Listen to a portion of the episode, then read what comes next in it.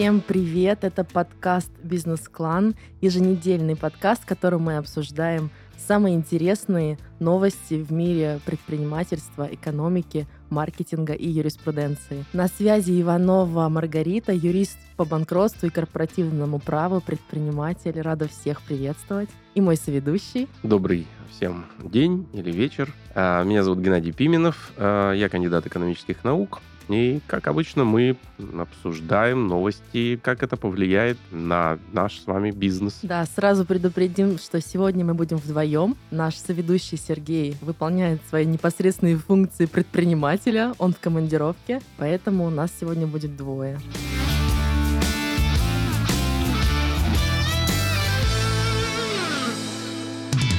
Ген, скажи, пожалуйста, вот у меня, прежде чем обсудить первую новость, я у тебя сразу спрошу, ты когда ходишь, вообще ты ходишь в магазин? Хожу. Езжу. Или, может быть, супруга? Нет, хожу. Ходишь. И езжу. А когда ты ездишь в магазин, ты следишь за сроками годности, проверяешь ли ты вообще что-то, или просто такой взял с полки продукт, а дома уже жена разберется вообще, просрочен он или нет? У меня есть специально обученный человек. Кто сын. же это? А, то есть ты всегда берешь Поскольку сына? мои продукты, которые употребляю я, почти всегда с очень длинными сроками годности, мне это не актуально. А вот, Гречка? ну, его продукты действительно имеют там ограниченный срок, и он ходит, он же внимательно, надо подальше залазить, руку засовывать подальше на полку, там будут посвежее продукты. Да, кстати, есть такой лайфхак. А ты знал, что производители продуктов должны выдерживать определенный срок, в течение которого их продукты могут появиться на полке? То есть э, по истечении определенного срока продукты уже негодны и утилизируются. Знал ли ты вообще о таком?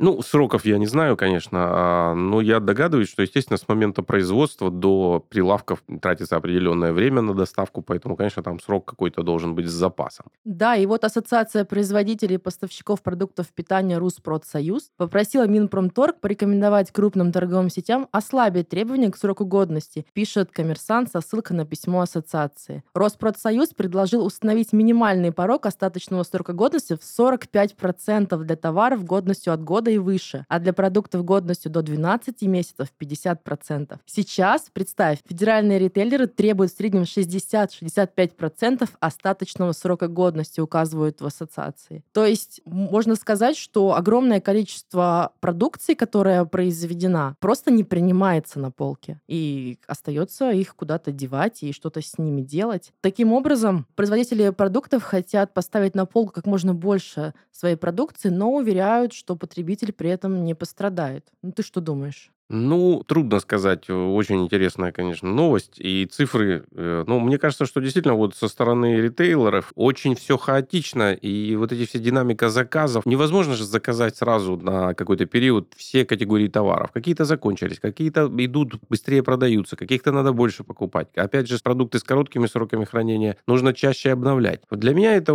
как бы очень сложно. Система работы, я так понимаю, что там есть специалисты большие в, эти, в розничных бизнесах, в этом бизнесе по продаже товаров с разными сроками годности. И вот здесь, конечно, ну, я доверяю все-таки специалистам по продовольственным товарам, которые говорят такие сроки, какие должны быть. Я так понял, что вот тут, вот, например, очень сложные цифры. А, торговые сети не принимают товар со сроком годности 730 дней, начиная с 439 дня до его окончания. Ну да, да, есть такое. Это э, два года с лишним срок хранения. Вот это те товары, которые, как говорится, вот мой... Я и ем. Да, да.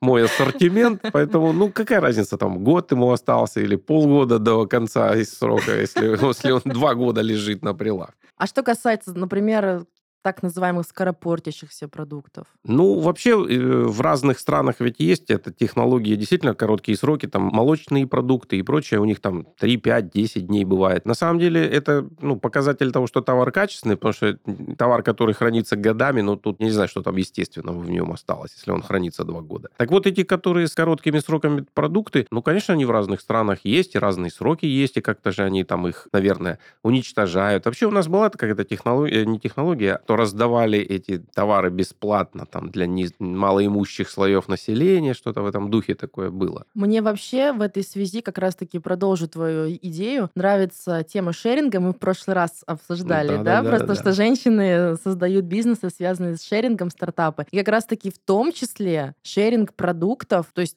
ты просто выходишь, грубо говоря, на ярмарку, выкладываешь на стол какие-то продукты, и можно обменяться. Это одна идея. То есть у тебя что-то заберут, а, а тебе подложат что-то другое? А, ну, или ты выберешь, да. Это, мне кажется, классный способ, куда можно деть такие продукты. Мне очень горестно наблюдать за тем, как продукты с истекающим, лучше будет сказать, сроком годности просто утилизируют, уничтожают. Тот же самый какой-то запрещенный импорт и так далее. Просто берут и под бульдозер. Или куда-то еще девают. Ведь сколько можно придумать мест, куда направить такие продукты? В те же самые дома престарелых, раздать в ночлежках бездомным или нуждающимся. Знаешь, в некоторых кафе есть такая тема, называется подвешенный кофе. Да, Слышал? Да, да. Ну, я про хлеб. А, ну, примерно то же да. самое, когда человек, у которого есть финансовая возможность, например, покупает не один американо, а три, и два остаются подвешенными. Себе он забирает одну чашку. И тот, кто не может позволить себе, но очень любит какой-то продукт, тот же хлеб или кофе, кто кто-то может взять Может бесплатно. взять, да. Так почему бы не оставить эти продукты и не сдать их? Или, например, сделать на них такую скидку, которая позволит купить э, тем же бабушкам, которые стоят, продают сделанные дома, не знаю, а, носки из пряжи, либо что-то еще продают, потому что не проживают на одну пенсию. Мне кажется, есть немало мест, куда можно направить эти продукты. И понятное дело, что когда производитель думает над тем, что он поставляет на полку, э, допустим, продукт со сроком годности в 65%, он сидит, смотрит, а у него еще много произведено, и он не знает, куда это сбыть. Так может быть вопрос в том, что отсутствует законодательная регламентация, даже если оставлять те 65%, но предложить, куда ему эти 45 направить. Те вот. же самые социальные, на социальные нужды. Вот чем дальше мы это все пытаемся погрузиться в эту тему, тем больше у меня э, уважения к специалистам, трудящимся в этой сфере, потому что действительно очень сложно разграничить. Вот я тут нашел просто цифры, что вот эта группа X5 групп, то есть это супермаркеты пятерочка, пятерочка перекресток ага. и так далее. Да. Вот там цифры срок годности по продовольственным товарам со сроком хранения более года это 45% от общего срока, а товары со сроком годности от 6 до 12 месяцев 60% составляют. То есть э, тут еще на самом деле вот тема мне не совсем понятная. То есть Росстандарт допустил, что могут сокращать надписи на этикетках продукта именно по сроку хранения. И в плане того, что, оказывается, есть проблема с чернилами еще вдобавок ко всему. А, для... С чернилами? Да. Ну вот тут я прочитал такую, что на этикетках ведь есть надпись, например, дата изготовления или годен до. Да. Все это указано на упаковке. Часто так пишут. И потом каким-нибудь там э, маркером и так далее э, Дродот, ну, в общем, печать стоит, именно что сделано там 1-10, использовать до 10. Ну, да. И стандарт поручил и выяснить, насколько важна для потребителей эта информация и как ее нужно наносить. И столкнулись у производителей с проблемой упаковки и чернил. Это связано с санкциями. То есть... Э, ну, понятно. То есть чернила мы тоже не производим, получается. Да. Ну, или, видимо... Как, как чер... с бумагой была, да. с отбеливателем. Ви- видимо, чернила-то мы производим, но они, видимо, стираются очень быстро, как я понимаю. А, ну, тогда надо, наверное, придумать какие-то другие способы маркировки. Но так или иначе, все равно чем-то нужно маркировать, потому что как я куплю ту же самую куриную грудку, не понимая, какой срок года мне нюхать ее? Да, самый... Если она пахнет, то это, это по-моему, плохой знак. И странно, что этот продукт на полке в магазине. Ну, на самом деле, история со сроками годности, она понятна. Почему магазины перестраховываются, тоже понятно. Почему производители хотят этот срок пересмотреть, тоже ясно, да, потому что они вроде бы производят и потом не знают, куда деть. Но здесь, как всегда, мне кажется, истина где-то посередине. Я так думаю, что есть определенный запас. Все. То есть, если написано, угу. что молоко хранится там 10 дней, я думаю, что и по факту это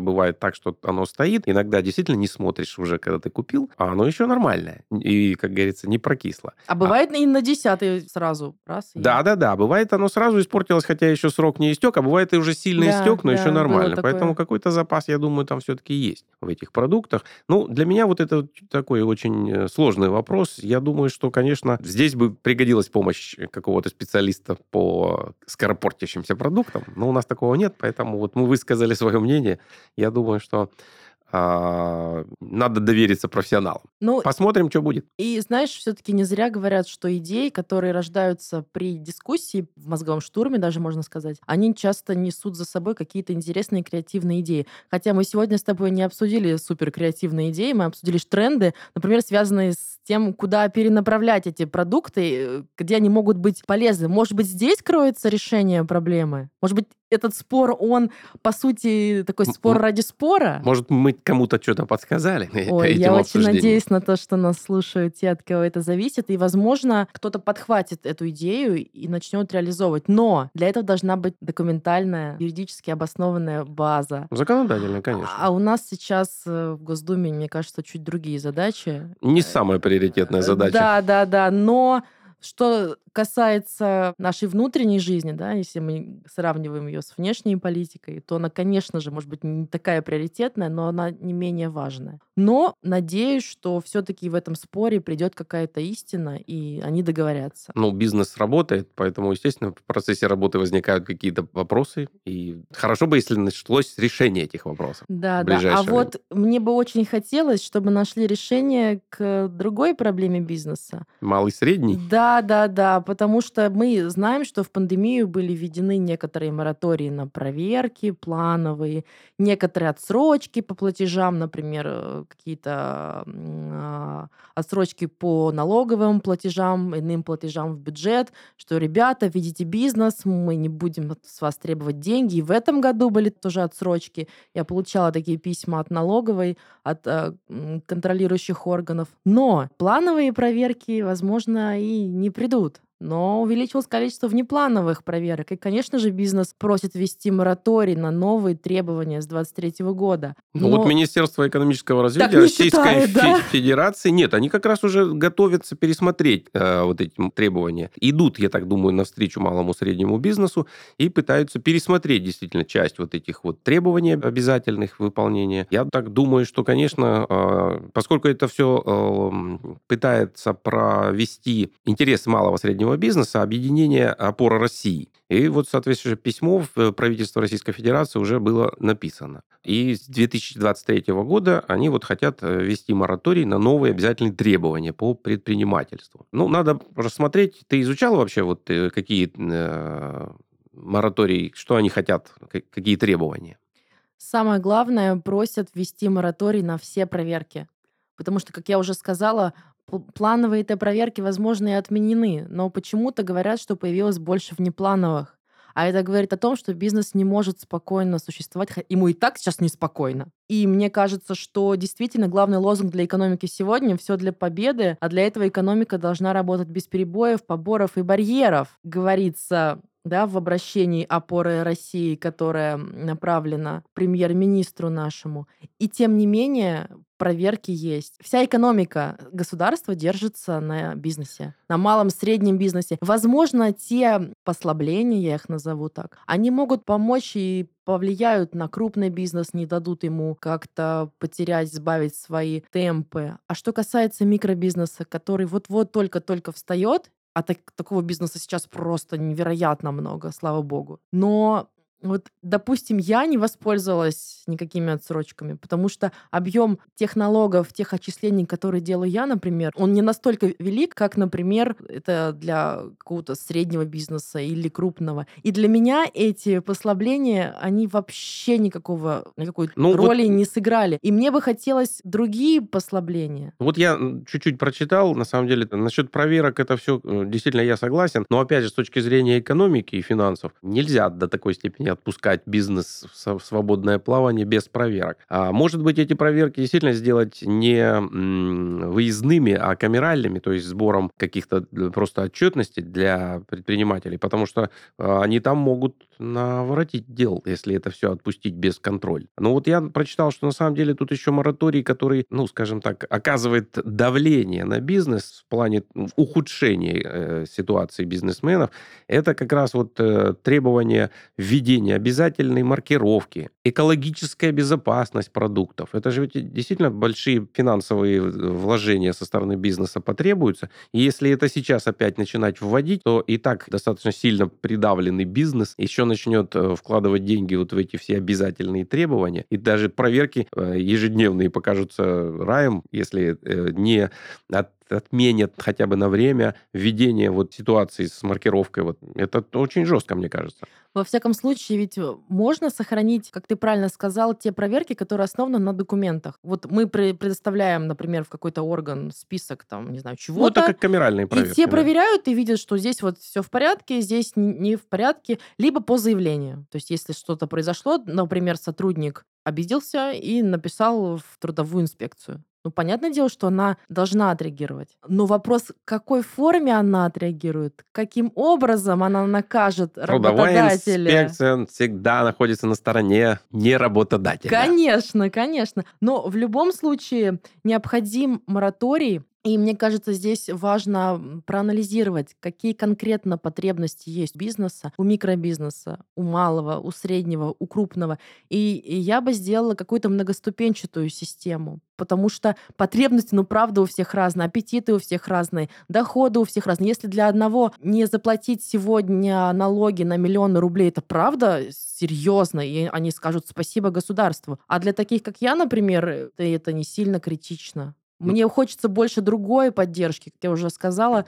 Например, а, больше льгот, пособий каких-то, грантовых систем. Не, ну тут То вот в списке или... столько всяких требований. Например, вот пересмотреть нормативы строительства на лесных сельскохозяйственных землях и охраняемых территорий. А вообще было написано от э, малого среднего бизнеса, а, они попросили перенести сроки вступления в силу 134 обязательств, а еще 14 этих новых обязательств попросили, предложили точнее, просто упразднить. Естественно, я полагаю, что там перекосы должны быть, и просто каждый защищает свое, естественно. Здесь, как говорится, каждый отстаивает свой, каждая лягушка хвалит свое болото. Но в любом случае там есть то, что правда необходимо. Вопрос в мониторинге этих проблем. Мне кажется, сейчас самый основной момент — это сроки вступления и, в общем-то, ясность. А, потому что, ну вот, есть специалисты, которые считают, что это все моратории надо было вводить еще в марте. И тогда у предпринимателей не было еще на тот момент никакого горизонта планирования. А вот сейчас как раз бизнесу нужна какая-то ясность, понимание, когда, чего, сколько нужно будет платить, хотя бы точностью до конца этого года. Я уж не говорю желательно на там 2-3 года вперед. Поэтому новые нормы могут свалиться, как снег на голову. И потом закон же могут написать, а потом либо приостановить, либо что-то поменять. Ну, то есть это вот как раз непонятная ситуация. В данной ситуации, а, наверное, нужно дождаться каких-то разумных решений, с какой-то перспективой по времени. А еще, знаешь, я сейчас подумала, а может быть, решением станет не то чтобы не привлечение к ответственности, но смягчение ответственности. То есть, да, мы выявили какой-то факт, но это не значит, что мы наложим на работодателя, на юридическое лицо в особенности, вот эти сумасшедшие штрафы. Штрафы от Роскомнадзора видел? Они просто с большим количеством нулей на юридическое лицо, на руководителя и так далее. Но, как показывает жизнь, те же самые штрафы от Роскомнадзора почему-то не упраздняются. Они, наоборот, сейчас у нас новые правила, реклама, мама и все, все, все, все, все. То есть здесь такое ощущение, что мы с одной стороны слегка смягчаем, а чем-то другим напрягаем. Потому что нет ничего хорошего универсального. Вот все эти универсальные э, как законы, так и устройства, они одинаково могут делать все плохо. А вот одинаково все хорошо не получается. И мораторий, возможно, нужно предпринимать, применять для конкретных ситуаций. То есть для... Точечно. Конечно. Правильно? Конечно. Точечно, То есть если да. есть какое-то производство э, важных продуктов, там тот же хлебзавод, частная фабрика, там еще чего-нибудь, к ним, то есть вплоть до отмены там каких-то первоначальных налогов там на прибыль, еще на что-то. А когда речь идет о предметах не первой необходимости, то, может быть, налогами приводить, ну, почти по стандартной схеме. То есть здесь все должно быть дифференцировано по отношению к разным производителям разных товаров. Ну, мы сейчас с тобой приходим как раз-таки к выводу о том, что здесь необходима более тщательная проработка. Да, совершенно верно. Вот этот вывод, наверное, однозначный, и бизнес ну, Для тщательной проработки нужно достаточное время, время, а у нас вот как раз с этим возникает проблема. Это точно, да. Слушай, А, Мы, конечно, классные обсуждаем новости, но у меня есть еще одна новость. Давай с тобой ее обсудим. Конечно. С тобой и вместе с Мегапланом. Спонсор этого сезона — CRM Мегаплан, самая мощная из простых CRM. Уже 15 лет Мегаплан помогает предпринимателям, собственникам и руководителям повышать эффективность бизнеса и больше зарабатывать. Среди полезных функций для управления компанией — ведение задач и проектов, неограниченные видеозвонки, CRM для учета клиентов и контрагентов, а также удобное управление бизнес-процессами. Среди прочих плюшек мы особо выделяем возможность отслеживать работу команды, наличие единой базы клиентов, удобное общение в едином чате и настройку без помощи программиста. Сейчас Мегаплан предлагает помощь малому и среднему бизнесу, скидка 50% на все облачные тарифы. Попробуйте бесплатно, ссылка в описании. Мы подготовили для вас самые интересные факты развития бизнеса. В каждом выпуске мы расскажем вам об одном из них. Сегодня мы расскажем вам о влиянии женщин на бизнес. Боже, как прекрасно. Поехали. Ну, по-хорошему, это ты бы, наверное, лучше рассказал. А Ну, мне приятно, когда ты А. будешь про женщин рассказывать и говорить, какие мы замечательные. ну, тогда я, конечно, с Конечно, удовольствием и сделаю, да? расскажу, порадую ваш слух нас, новостями коллега. про женщин. Сегодня женщины, которые занимают руководящую должность, не редкость. Но были времена, когда главным женским делом была забота о доме, детях, совсем не о бизнесе. Тем не менее, мы знаем несколько примеров, доказывающих, что женщина может привести бизнес к росту. Например, Вера Ферсанова, образованная светская дама, дружившая с Рахманиновым, Шаляпиным. Сперва может показаться, что к нашей истории она не имеет никакого отношения, но Вера была успешным девелопером. Вера развелась со своим мужем, заплатила ему миллион рублей, кстати, причем дважды, а после этого посвятила себя бизнесу. Она преобразила Сандуновские бани, сделав их очень прибыльным местом. Открыла Петровский пассаж, один из самых модных магазинов Москвы. А еще была Надежда Ломанова. В 24 года она открыла собственную мастерскую и к 58 годам стала первым советским дизайнером. Надежда шила для главных спектаклей МХАТа а в ее платьях ходили императрицы. Костюм от Ломановой был главной мечтой любой московской модницы. Ее даже называли Шаляпиным в своем роде. Вне зависимости от пола, талантливый и способный бизнесмен справится с любыми трудностями и придет к успеху. Сегодняшним бизнес-леди не нужно делать себе имя с помощью мужа, а задачи они решают еще быстрее и продуктивнее, используя не массу бумажных журналов, а удобные CRM-системы.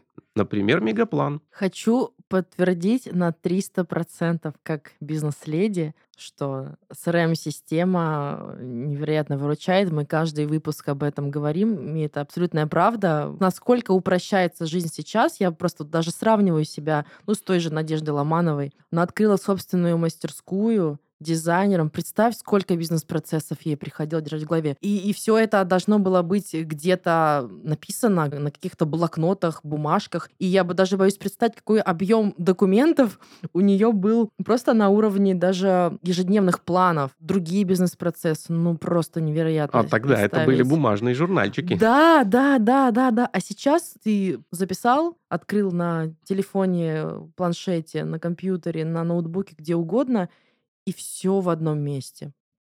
Потрясающая штука. И если говорить про женщин-предпринимателей, ну, на самом деле, я прям снимаю шляпу перед теми, кто был родоначальницами. Представляешь, как тяжело было противостоять системе? Сейчас, ну, безусловно, есть эти отголоски, но тогда, мне кажется, это невероятная смелость. И, знаешь, еще мне странно, очень много фильмов снимают, особенно голливудских, американских, про женщин, которые что-то сделали, как-то повлияли там, на бизнес или проявили смелость. Но почему про этих женщин фильмы не снимают? Мне кажется, они достойны отдельных картин, потому что это невероятно интересно. Нет, почему? Есть фильмы про женщин. Отечественные. Нет, не отечественные. Я про, про отечественные говорю, что вот даже про этих женщин, мне кажется... Это не блокбастер.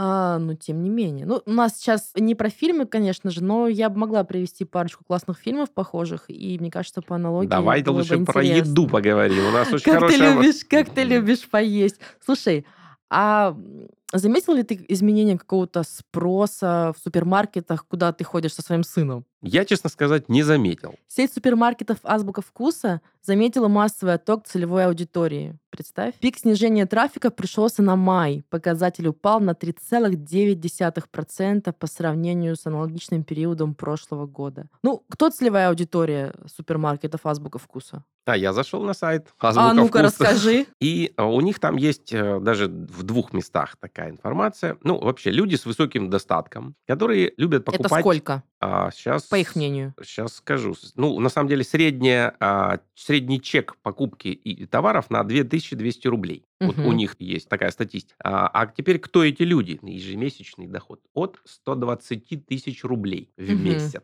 Понятно. А, то есть люди с высоким достатком, и они хотят покупать только лучшие товары. И тут статистика азбуки вкуса. 73% с высшим образованием, 65% женаты или замужем. По гендерной принадлежности 42% мужчины, 58% женщины. Ну и тут уже по городам это не важно, по Москве, Санкт-Петербургу и так далее. То есть это люди, в основном топ-менеджеры предприниматели, чиновники, я так подозреваю, и возраст от 25 до 50 лет. Мгм. То есть люди, которые, скажем так, состоялись. Э, Да, но я бы так сказал, что формулировка о массовом отъезде целевой аудитории, наверное, я так подозреваю, что это не совсем как бы правильная э, интерпретация в данном случае точно э, смысла, потому что азбука вкуса это премиальный продукт. Опять же, та же азбука вкуса, она говорит о том, что, конечно, есть эмбарго, есть санкции на товары, то есть у нас товары изменились, и в азбуке вкусы тоже. Но тенденция это, в общем-то, а, без потери качества товаров, тренд сокращения стоимости единицы продукции. То есть клиенты не переходят на более дешевое масло, те, кто употреблял оливковое, не переходят на подсолнечное. Но при этом сокращается средняя цена за бутылку. Ну, естественно, объем бутылки становится меньше. А, то есть получается, что визуально э, цена стала ниже, но и объем Конечно. бутылочки стал чуть-чуть поменьше. Как, как с молоком стали Да, делать последние несколько конечно. лет в непремиальных магазинах. Э, Значит, если, э, вот, например, э, то же самое с вином. Покупатели не переходят ведь на водку. Они, как и те, кто пил вино, те и пьют. То есть Они пок- переходят на вино в коробках. Нет.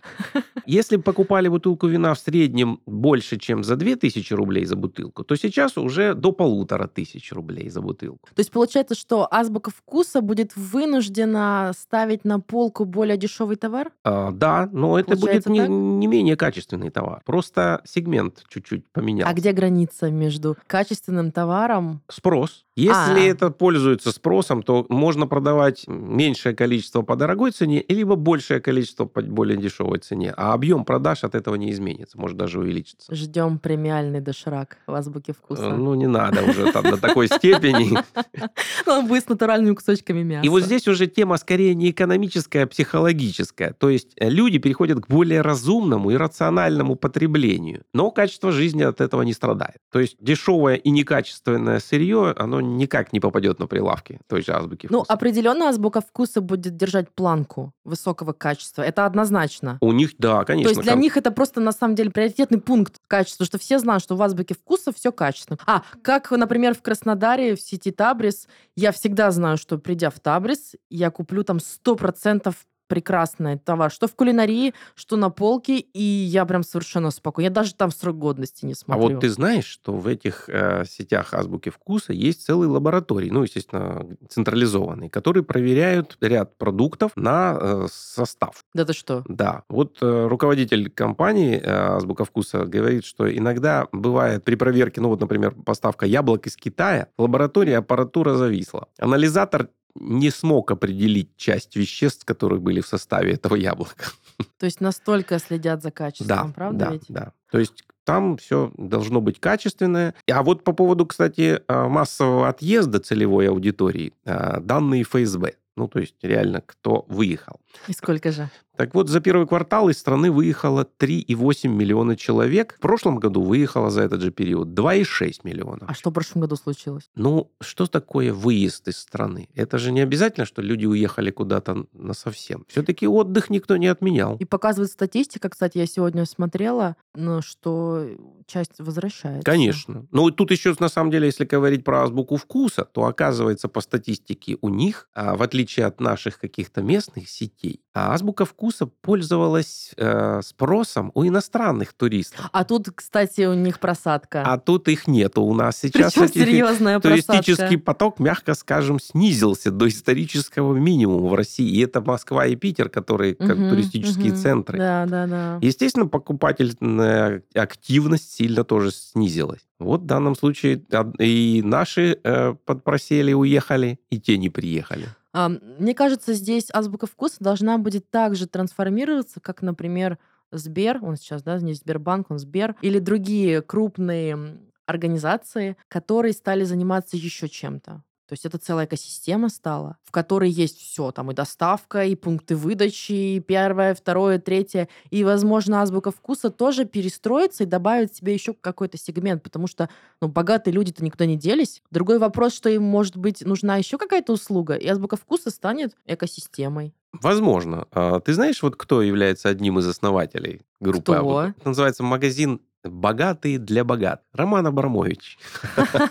Роману Абрамовичу не хватало такого Ну, уровня продуктов, да, чтобы яблочки проверялись в лаборатории. Не, на самом деле э, его фонды Invest AG э, э, вместе с другими партнерами, с Milhouse, владеют 41% э, компании Азбука Вкус. Ну, это, скажем так, не половина, конечно, но как бы вот он один из владельцев. Ну, а вообще про компанию можно говорить, про устойчивость и нормальность компании деятельности, это, конечно, финансовый отчет. То есть Азбука Вкуса, несмотря на вот эти все уменьшения покупательного спроса и так далее, чистая прибыль а, за полгода 2022 года составила 117 миллионов рублей. То есть это по международным стандартам финансовый отчет. В принципе, нормальный финансовый результат, прибыль, и это по международным, которая меньше сильно, потому что по российским стандартам за этот же период они показывают прибыль 331 миллион. Слушай, а вот еще момент такой. А, товары под собственной маркой. Есть такое явление, да? в Да, есть. И у Азбуки вкуса тоже такое есть. Ну, возможно, да, я...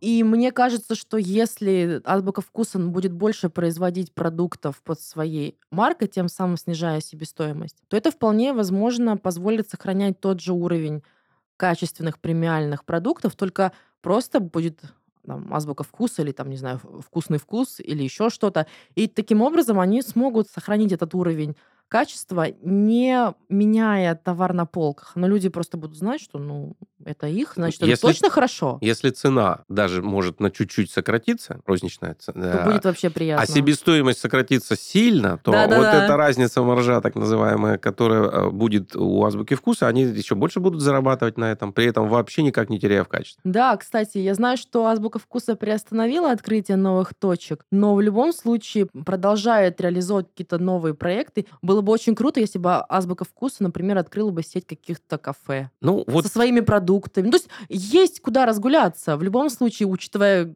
какие люди стоят за э, Еще в этим- декабре этим брендом. в декабре 2021 года Азбука Вкуса сообщила о планах провести IPO по московской бирже. Это что значит? Они ищут инвесторов, которые могли бы тоже стать соучредителями этого предприятия. И привлеченные средства планируется потратить на новую стратегию развития фудтек. Что там у них подробности не, не обсуждается, но вот как раз расширение производства, э, рост новых сегментов, новых сервисов, то, что ты вот как бы говорила, это вот скорее всего действительно они на это тоже потратят То деньги. есть э, кто-то тут уже за нас все придумал до нас. Ну да, в данном Мы не такие случае... умные. В данном случае они об этом думают, но, э, как бы это очень здорово, бизнес развивается. И это говорит о том, что мы с тобой здесь действительно ну, видим да, то, что происходит. И эти выводы, которые мы с тобой формулируем здесь сами, они соответствуют действительности. И хорошо бы они нас еще слушали, раз мы, о них, мы о них говорим. Ну, пожалуйста, тут сидят люди, которые думают о вас. Послушайте нас.